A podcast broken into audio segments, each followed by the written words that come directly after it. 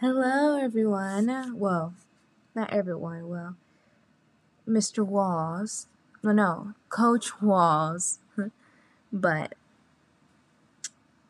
um, today I will be talking about the Afghanistan thing that's going on today.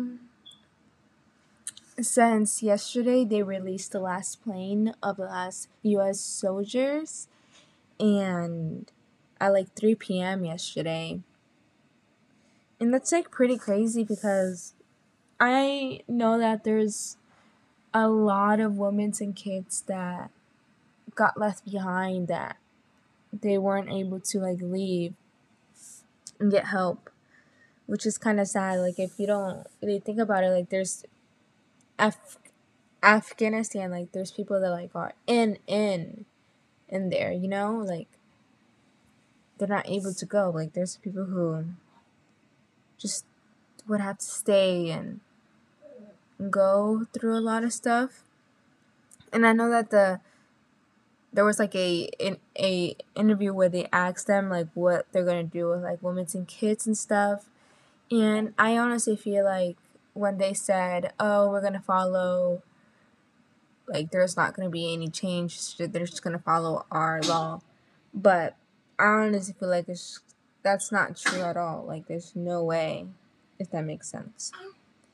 But because the way they were celebrating when we left there was kind of sus to me. Like I like it looked like they were relieved that the US was leaving. It was more like the US like we were just like a stop of their plans, if that makes sense. Like like now they they think that oh you know now we're free we can do whatever we want which is kind of scary for in danger and dangerous for women and kids and stuff i also saw that the us left some equipment behind and like the like up in their place where they have their stuff. And like their military craft and stuff. But and like they were like recording what they were seeing and stuff. But i don't think the us will leave anything beneficial behind. Like i feel like there's just stuff that they did leave behind that are not useful and stuff which is crazy. But i'm honestly pretty scared for what the what the taliban has is planning because I think there's just there's more to what like there's more to it like in their plan and stuff. Like I like I honestly just don't believe I can't believe that like the government people from Af from Afghanistan just left. Like they just left their people behind. Like there's that's just like horrible to me. Like you did absolutely nothing and just left. Like you were just like, you know what? I don't want to be present anymore. Or like I don't want to be this anymore. I'm just gonna leave.